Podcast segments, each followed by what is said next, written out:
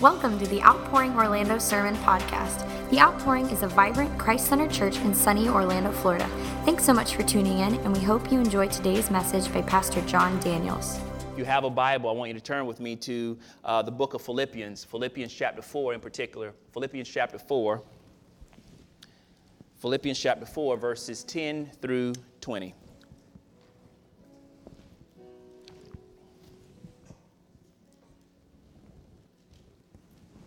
So I'm going to do more teaching this morning than I am going to do preaching because I need to sit down. Amen. I'm going to reserve my voice and my toe this morning. All right, Philippians chapter 4. When you got it, say amen. amen. Verses 10 through 20. Can we read together collectively and loud in unison? Fellas, can I put some put, can you put some bass in your voice and let's make it sound real good, all right? Ready, read.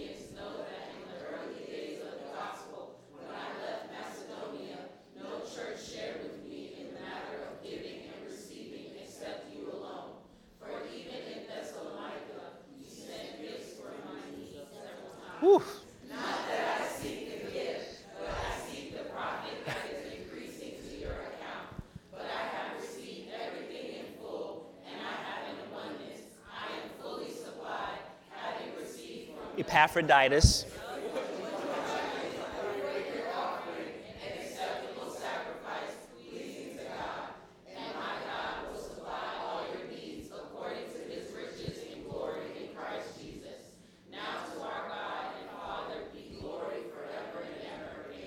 Amen. Let us pray.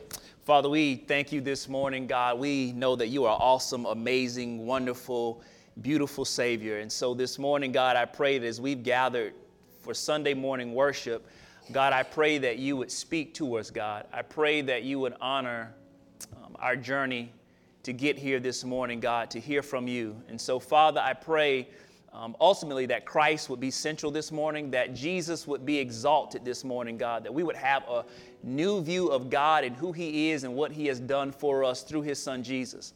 Uh, my prayer this morning, God, is that you would bless the hearers and the doers of your word this morning, God. Let it speak to our hearts. Let it speak to our minds. Let us be transformed by it, God. Let us be convicted to action, God. Let us be encouraged to trust in you, Lord. And so, Father, I just thank you this morning that we even have an opportunity to worship in freedom, God. And so, Lord, I just thank you and I pray for every person that is here that we all have different needs. We all came from different backgrounds. We all have different dispositions. Our journey to get here has been different, but you are the same God. And so, Lord, I pray that you would speak to every issue, that you would speak to every need. I pray, God, that you would um, that you would talk to us in such a way, God, that we will be radically transformed from the inside out. And so we thank you for it now. It's in Jesus' name we pray. And the people of God said, Amen. You may be seated. My sermon title this morning is money and mission. Money and mission. This morning, I want to bring your attention to a gentleman by the name of Sam Houston. Sam Houston is the only person to be elected governor of two different states. At different times, he served as the sixth governor of the state of Texas and the seventh governor of Tennessee. He is the only politician to serve the governor of both of two separate states in U.S. history. Sam Houston was a notable, not just politician, but he was also a notable American soldier. When Texas went to war with Mexico to fight for its independence, Sam Houston was the top ranking official in what they call the Texian Army. He, he led Texas to victory against Mexico in their war for independence, which they eventually won and became part of the United States. Sam Houston served as the first and third president of what was called then the Republic of Texas, when Texas was just a sovereign state in the 1800s. Sam Houston was such a figure in the state of Texas that the largest city in the state of Texas is named in his honor. Personally, though, Sam Houston was known as a drunkard. He was a baller. He was a very belligerent and aggressive man. At one point, he beat a fellow senator almost to death with a cane because they had a verbal disagreement. He was a belligerent man. He was a, a violent man, but he was a successful politician and a successful soldier. But however, later in his life, his wife Margaret, who was a devout Christian, had been praying for Sam for several years. She had been praying for her husband to meet the Lord. She was praying, and then he met another gentleman by the name of George W. Baines. George W. Baines just actually happened to be the great grandfather of eventual U.S. President Lyndon B. Johnson. Well, George Baines eventually led Sam Houston to the Lord. And so after he got saved and was led to the Lord, Sam Houston decided to get baptized. Well, because of who Sam Houston was and because of his bad reputation, people took the approach that they had to see it in order to believe it. That a man like Sam Houston would actually become religious and make a decision to get baptized.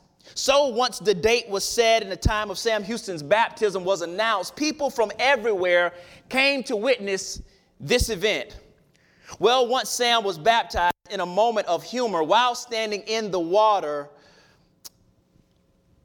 he said to the man that was baptizing him, what, what just happened? And the man said, Well, you've been forgiven, and all of your sins have been washed away.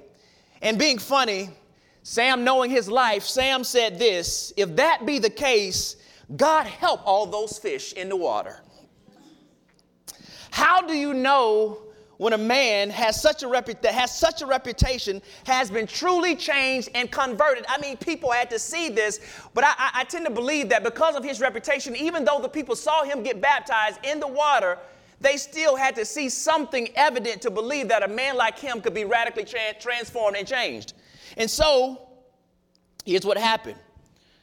When someone asked him about what happened to him with his baptism, he um, said that, that everything about me got baptized. Sam really embraced this idea of Christianity and the mission of Christ. He embraced all of it.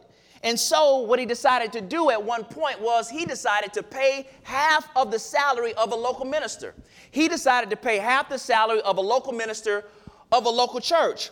And so when someone asked him why he would do such a thing, like personally take his own resources and pay half of a minister's salary, Sam had this reply. He said this When I got baptized, my pocketbook got baptized too. And so, giving sacrificially is a good sign of someone that has been truly converted. And that is exactly what we see in today's passage. A church that has truly been converted, and it's on full display through their willingness not to separate ministry from money. And so, in Paul's warmest and joyous letter, Paul is writing to the church at Philippi for a couple reasons. Number one, he's writing to them to let them know that he is at the present moment sitting in a Roman prison. Secondly, he's writing to them to address this issue of unity in the church because two women who were influential in the church got into a little spat. And so, he wanted to write a letter for them to get their stuff together and act in unity. And so, thirdly, Paul, in one of his warmest letters, is writing to thank this church for their support that they've shown to him throughout the course of his ministry. And this whole theme, this whole tone of this letter is one of joy. It's Paul's warmest letter. He keeps talking to them about having this, this idea of joy. Now, for us, it would seem strange to the common person that a man that is sitting in prison would write to someone that is free about experiencing joy. You're probably thinking Paul has lost his mind in prison. He's been in there far too long. Paul is not crazy. Paul has not lost his mind. Paul has not developed some sort of schizophrenia because he's in prison. Paul is writing to them about having joy primarily because through his predicament, the gospel has been, been advanced to unbelievers. And secondly, he sees his suffering and his humiliation as sharing in Christ's suffering. And then, most importantly, he has joy because he has Christ. Let me tell you this at the outset of the message. You can search for joy for all and all the external things that you can try to attain in your life, but if you don't have Jesus, you will never have true joy. And so, the primary circumstance that the church at Philippi is facing is an interesting one, but it's a common one. Their main issue is a financial issue. They are an impoverished church. They don't have a lot of money. They are struggling.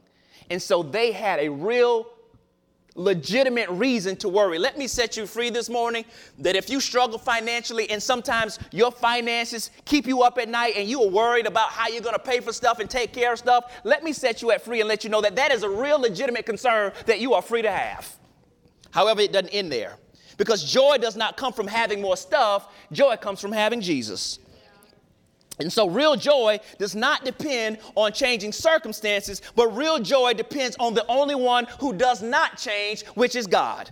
And so Paul says this, uh, he says this in one of the greatest verses in all of the Bible. Before we got to our verse in verse 10, here's what Paul said in Philippians chapter 4, verses 4 through 7. He said this, and I just want to mention it to you Rejoice in the Lord always. I will say it again, rejoice. Let your graciousness be known to everyone. The Lord is near. Don't worry about anything, but in everything, through prayer and petition with thanksgiving, present your request to God. And guess what will happen at that point? And then the peace of God which surpasses all understanding, will guard your heart and your mind in Jesus Christ.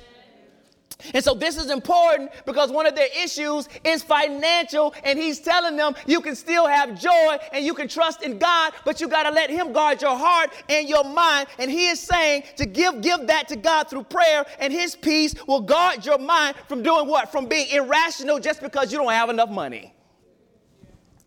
Because oftentimes, when we are lacking in finances, we make irrational decisions. And so it's important to guard your heart and mind so that your worship doesn't get replaced with worry. Let me say that again for the people in the back that heard me. It's important to guard your heart and your mind so that your worship doesn't get replaced with worry. And so we all have to at some point figure out how, how, how do we not just theoretically understand God's peace, but how do we live in the reality of His presence, knowing that no matter what situation we find ourselves in, that He is always with us. And, and so, peace, this idea of peace, we think is tingly, good feelings, but really, peace is just an awareness that everything is going to be all right because I got God on my side. And so you might not necessarily feel peace, but when you remind yourself that God is with me, then I can rest assured that although my circumstances have not changed, I don't see them changing, but God is the one that will take care of me. And so we find ourselves at this point in the letter where the apostle thanks them because although they are struggling financially, they didn't let their circumstances dictate their view of money and ministry. And although they had arduous circumstances, it didn't deter their generosity. Here's what he says in verse 10 He said, I rejoiced in the Lord greatly because once again, you renewed your care for me. You were, in fact, concerned about me, but you lacked the opportunity to show it. He, he's thanking them for, for their support of him while he's in prison. You see, Paul planted the church in Philippi, so this was not a new relationship. They had already, they already had this affinity and this love for the apostle Paul, and so this was not their first time actually looking out for, for him. He's in Roman, in a Roman prison, and, and let me clear this up. Roman prison is not like our American prison system, uh, system where inmates have access to food, water, clothing, internet, GED programs, get your college education. I, I literally had a cousin that was in prison and he would send me emails. Why do you have an email address, sir? And why, where do you get a computer from?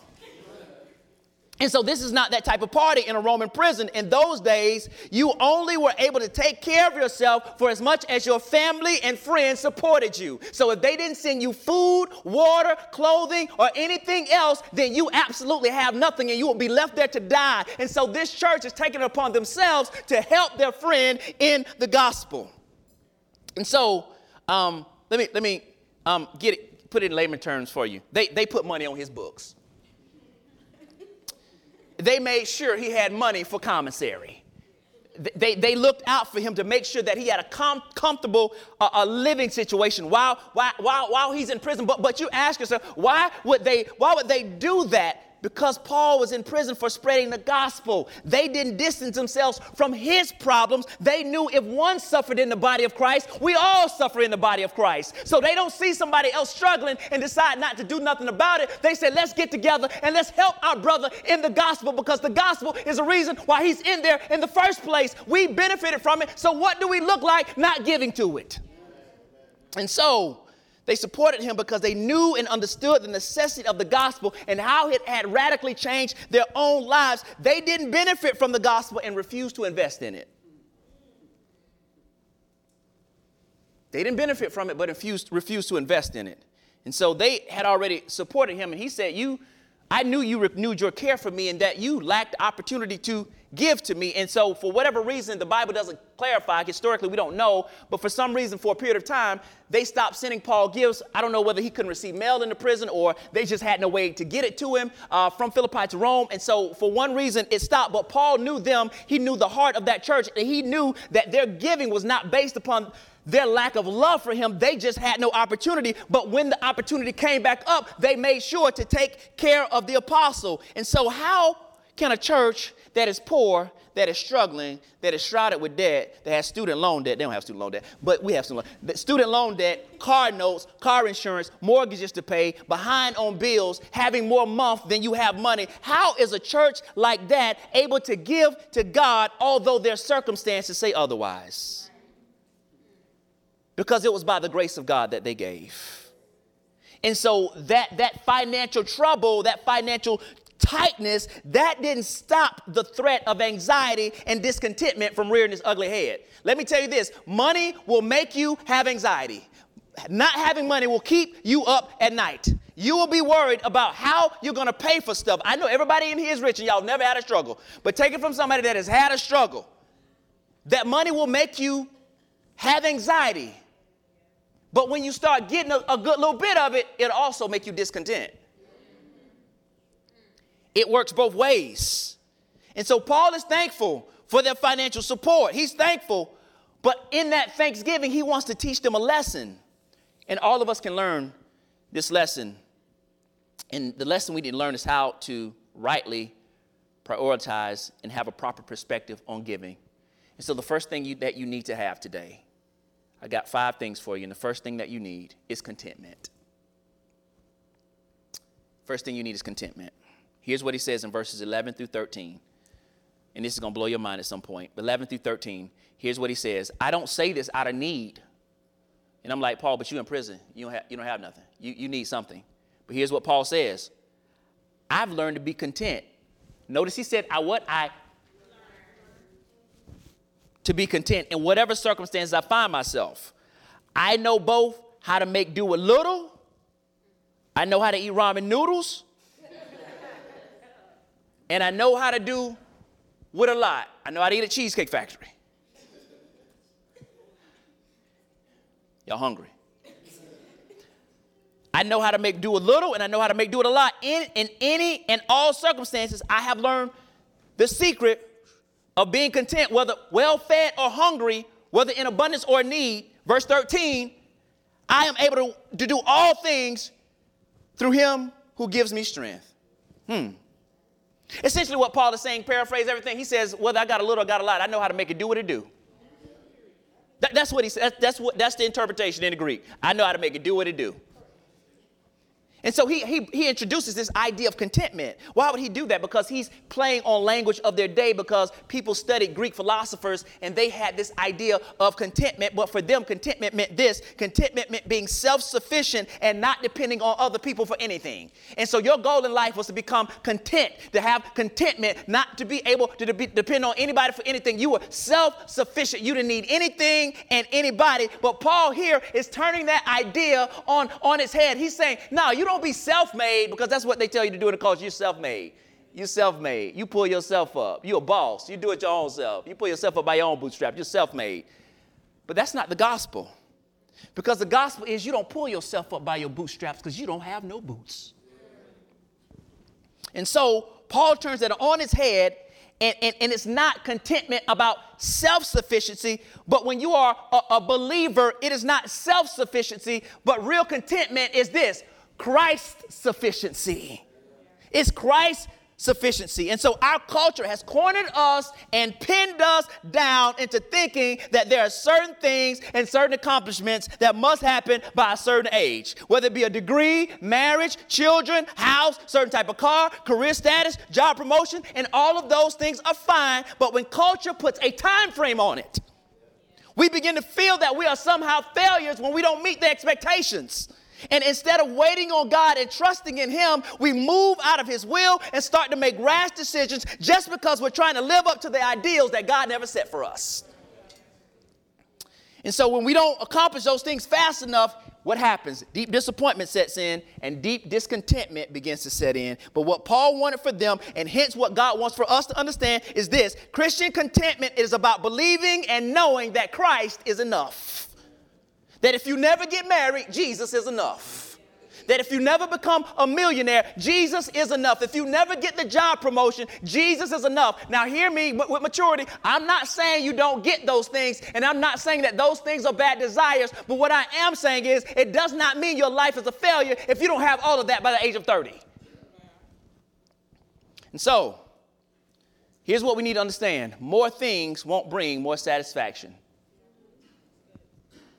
and neither will less stuff, because some people take this to the extreme and they make a vow of poverty, when the Bible never called us to make a vow of poverty. And so, Paul says something interesting. He didn't say, I just rest in the contentment of Jesus. Oh, I just embrace the contentment. Paul says, I learned to be content.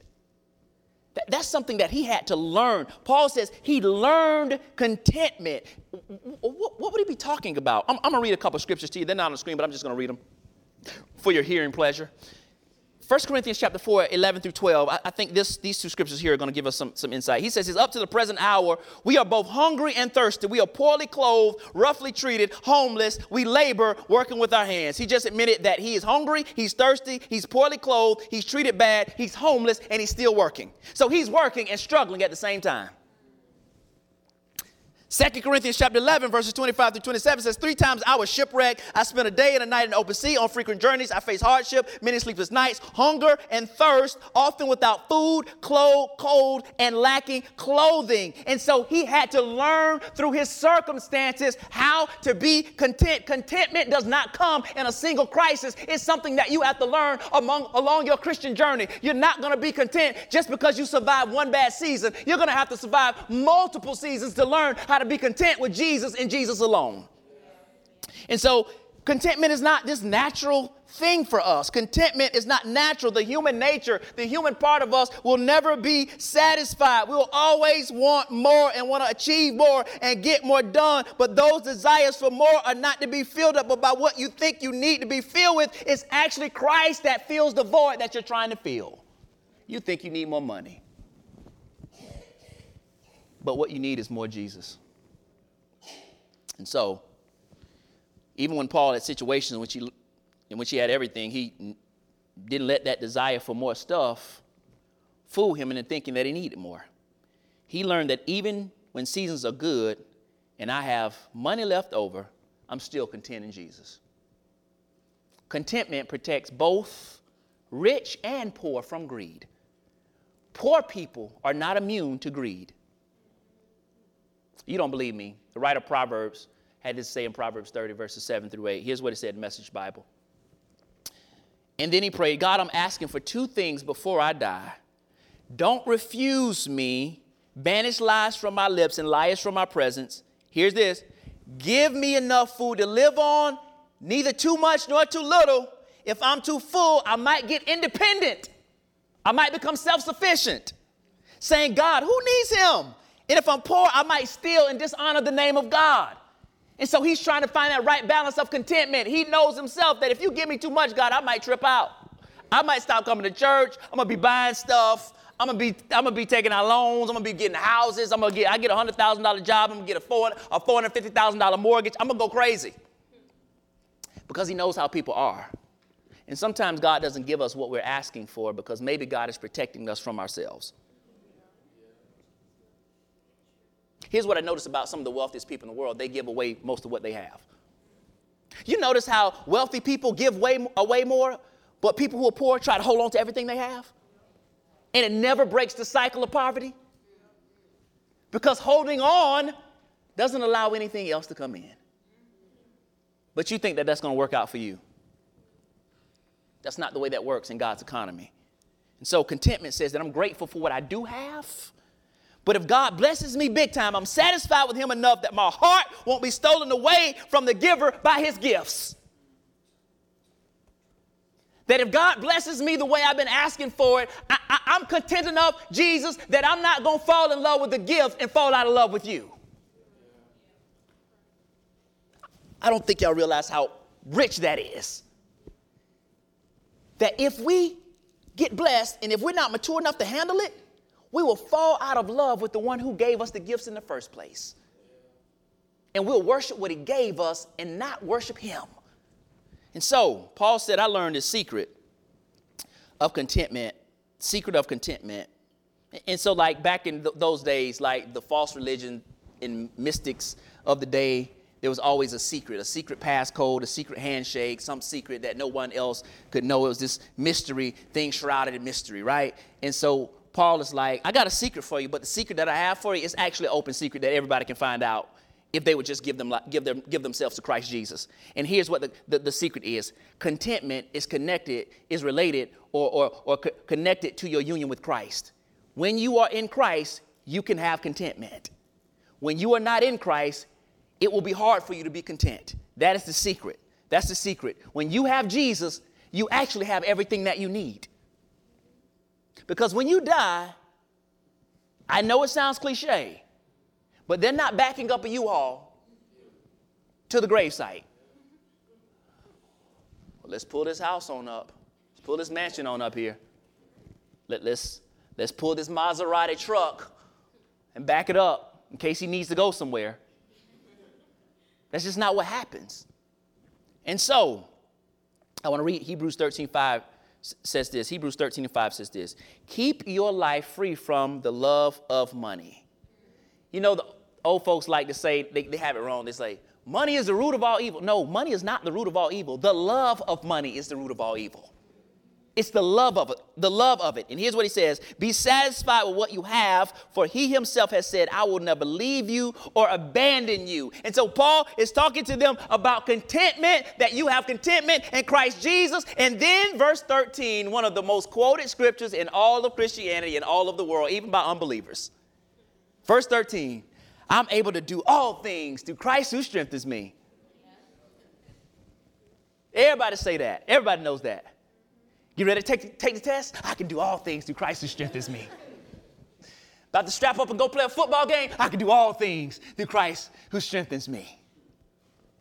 About to go through a hard day at work? I can do all things through Christ who strengthens me. And we use this verse and we take it out of content, context. And now, in context, we realize that this verse has nothing to do with you scoring a touchdown, but everything to do with your contentment in material possessions. And so when he says, I can do all things through him who strengthens me, what he's saying is God sustains me and gives me strength through all circumstances. You can be confident that you will be divinely strengthened to do whatever God calls you to do. It does not mean that you'll do whatever you want to do. It means if God leads you to make a sacrifice or do something to invest in or advance his message, he will strengthen you to do his will, not yours. I love what, what the, the CSB Bible editor's note says. And, and, Paul talking about his attitude toward material possessions, it says this Paul is trying to teach them how to maintain spiritual equilibrium in the midst of fluctuating financial circumstances. Let me say that again. He's trying to teach them how to maintain spiritual equilibrium in the midst of fluctuating financial circumstances. Just because you don't have enough money doesn't mean your spiritual life with God needs to fall off. And so, number one is contentment. He wanted them to learn that. The second thing is that he wants to talk to them about partnership. verses 14 through 16. Point number two is partnership, verses 14 through 16. Says this Still, you did well by partnering with me in my hardship. And you, Philippians, know that in the early days of the gospel, when I left Macedonia, no church shared with me in the matter of giving and receiving except you alone. For even in Thessalonica, you sent gifts for my need several times. And so Paul uses these Macedonian churches. He always talks about the Macedonian churches and he uses them as, as an example. I want to point out to you 2 Corinthians chapter 8, verses 1 through 6. It says this We want you to know, brothers and sisters, about the grace of God that was given to the churches of Macedonia. Macedonia. During a severe trial brought about by affliction, their abundant joy and their extreme poverty overflowed in a wealth of generosity on their part. I can testify that according to their ability, even beyond their ability of their own accord, they begged us earnestly for the privilege of sharing in the ministry to the saints, and not just as we had hope. Instead, they gave themselves first to the Lord and then to us by God's will. So we urge Titus that just as he had begun, so he should also complete among you this act of grace. What does he talk? Why is he always talking about these Macedonian churches? Hmm. Because Macedonia is a district. And notice he doesn't write a letter to the church at Macedonia. Why is that? So when he's talking about the Macedonian churches, who is he talking about? He's talking about the church at Philippi. They are in the district of Macedonia. That's like if someone said those churches in Orange County, but they were partic- particularly talking about our church. And so he's talking about the Philippian church when he references these Macedonian churches. And so Paul, when he was at Philippi, he left and went and started another church 100 miles away in Thessalonica.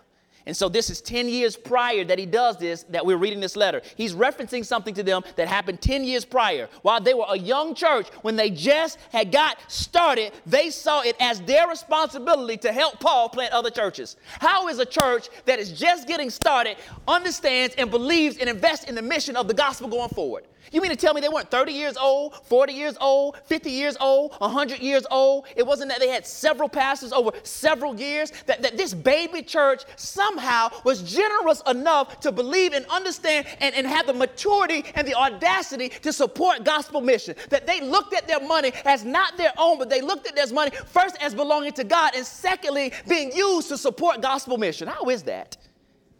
Maybe it's because they were a mature church that they didn't use the excuse of being young and broke as a reason not to give.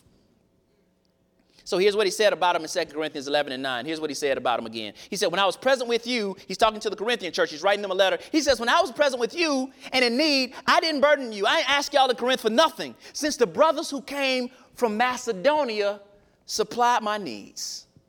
So even when Paul is not with them, they are still giving. And why is this interesting for us to look at this Corinthian church? Because Corinth was a, a, prosperous town. It was like New York meets LA meets Las Vegas. Everybody went to Corinth to do business. And so Corinth had a bunch of successful people. But even in that big, successful, well educated, well to do church, they didn't have the maturity to understand that they needed to support the gospel. And here you have this little church in this poor area with people that don't have a lot of money giving all that they have because they believed in the mission of the gospel of Jesus Christ. And here's what they understood they understood the connection between ministry and money. And they knew that if we're not giving to the gospel ministry, we actually have no part in it. Don't tell me you benefit from something that you don't invest in.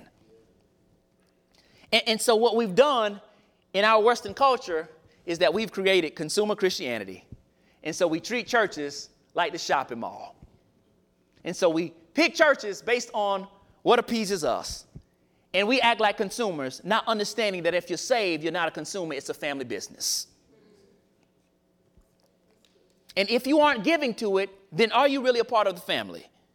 You're more like a consumer, not a family member.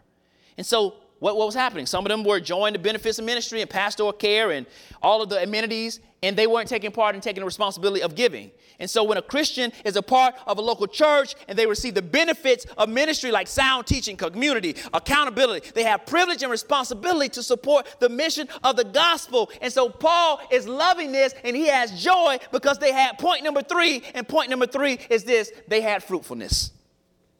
They had fruitfulness. Here's what he says in verse 17 Not that I seek the gift. Paul is like, I appreciate y'all gift, but that's not really what I'm seeking. Christ is going to take care of me. I don't seek the gift, but here's what I really seek in verse 17 I seek the profit that is increasing to your account. If we're giving money away, how, how, how, is, how are we profiting from that? How am I benefiting from something if I'm giving it away? Because when you give money to God, you're not giving it away, you're investing it in the kingdom. That better be Jesus. I'm just kidding. This is a joke, promise. And so, Paul had a right to receive money from the gospel.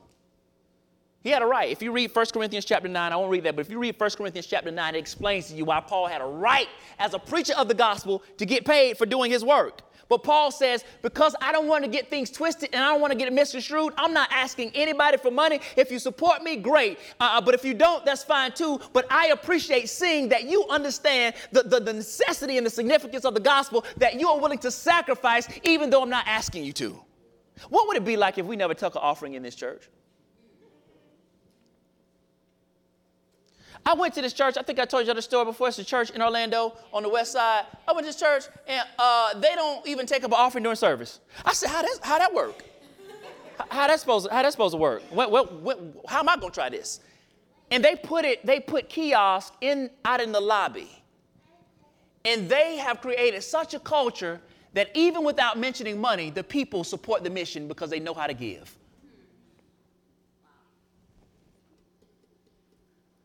I'm gonna try that one Sunday. I'm gonna try it one Sunday. It won't be this Sunday. I'm gonna muster up enough faith in y'all that one Sunday I'm not gonna take up an offering. But you know what? That'll be an indication of people who really understand what they benefited from. No, I'm not talking about benefiting from me, from my preaching. I'm talking about benefiting from being saved. By having peace, by having joy, by having Jesus, by having eternal salvation and eternal security. That's what you benefit from, that you were spiritually dead, but God saw fit and He loved you enough before you even got here to save you and bring you into the marvelous life. And so now you benefit from it, but you still walk out the door and won't give anything. And that shows to me that somebody does not understand the necessity of mission and money. And so for them to give, this is evidence of, of generous giving. And here's the thing one of the other things that he mentioned to them in the beginning of his letter was that he was working diligently for their progress in joy. And so Christianity is not about getting to a certain point and seemingly arriving at this apex. I'm a super Christian. I've made it. There's no more for me to go. This is a journey throughout our entire lives. And so here's what we do financially speaking. Hear this and don't get offended. Here's what we do financially speaking. We set a barometer of 10% to get to. I'm going to pay my tithe. One day I'm going to pay, I'm going to pay my tithe. And if you already pay yourself, I pay my, I'm, I'm at 10%. I'm good. I'm good. I'm great. And then for, for those that don't, we're being honest, because the average Christian pays about 3.5% of their income to the church. They don't give a 10. Majority of Christians. But for those that, boy, if I get, if I could just get, to, boy, I'm gonna get to that 10%. Soon as I get that job promotion, I'm gonna get to that 10%. Not knowing that once you get the job promotion, you're gonna have the same habits that you did when you were poor. And so we, we get to the 10%. All right, I'm, this is my Sunday. I've been, been, talking about it. I've been rolling my eyes. I've been putting my finger up like I got to go use the bathroom every time they take up an offering. I've been doing all of that wonderful stuff.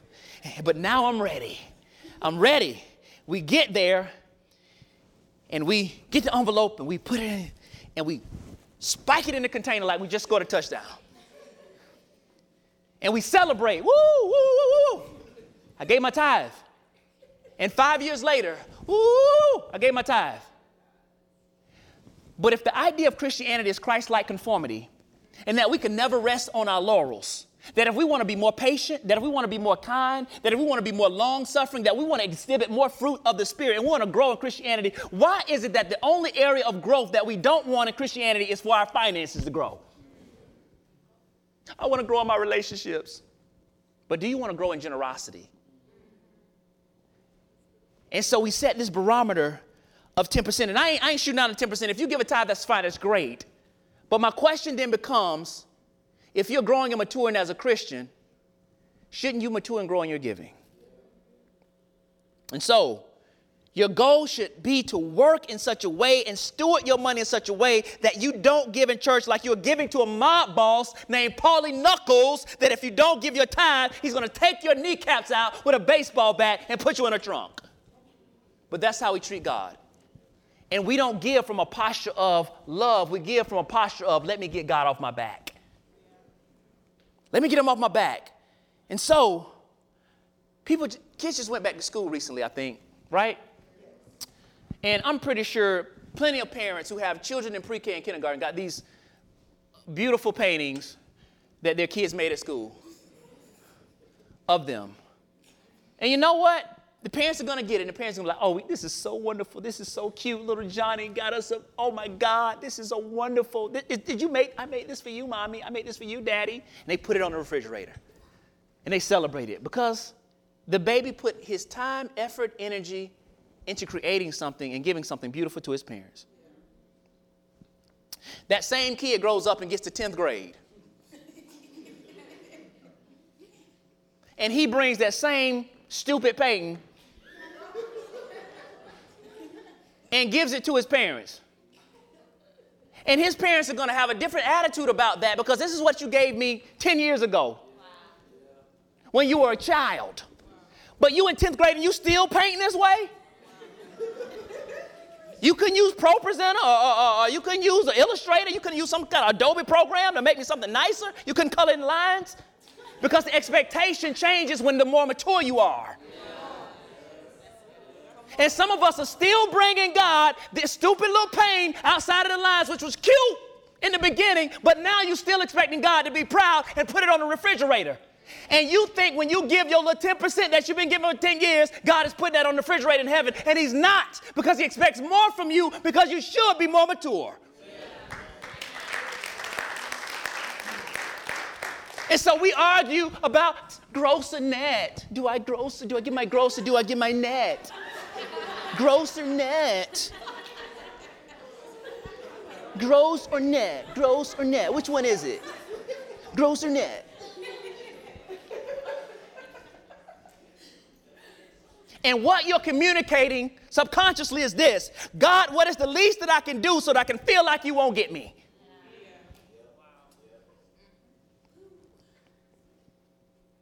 And so the idea has to be that we give to God like a loving, like He's a loving Father. And we have a real relationship with Him. And I don't know anybody that loves and admires somebody that when they give them a gift, they don't give them their best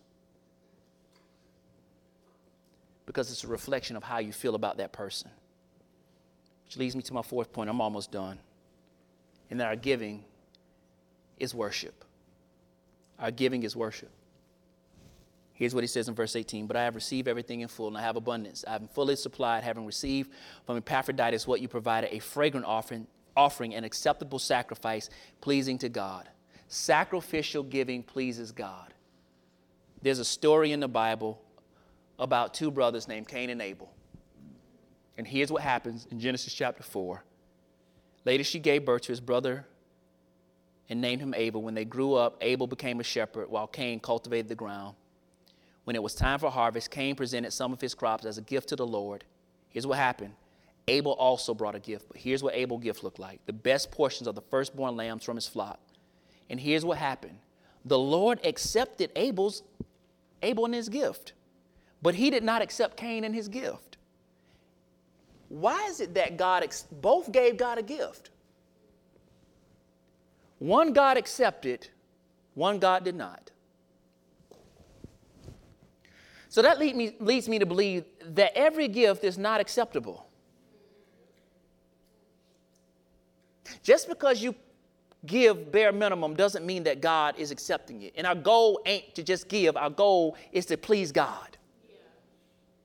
And God rejects one person's gift and he accepts the other's gift. Why? Because one gave his best.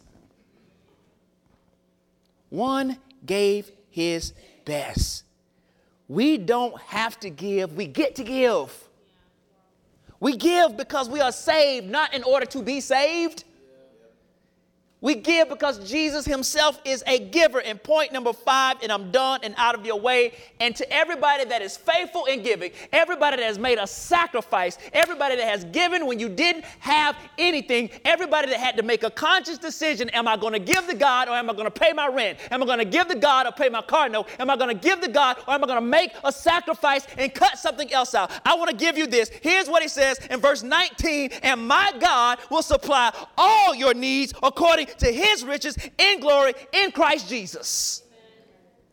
That is financial. I don't care to, however you want to toss it. It is a financial promise that God says that those that give sacrificially, He will supply your needs. Notice He didn't say, I'll supply your wants. But there's not a need that you have that I won't take care of. There's not a day that you, as my child, will not go without food. There is not a day as my child, as long as you are with me, that you won't have the bare essentials of life. You may not have everything that you want, but you will have everything that you need.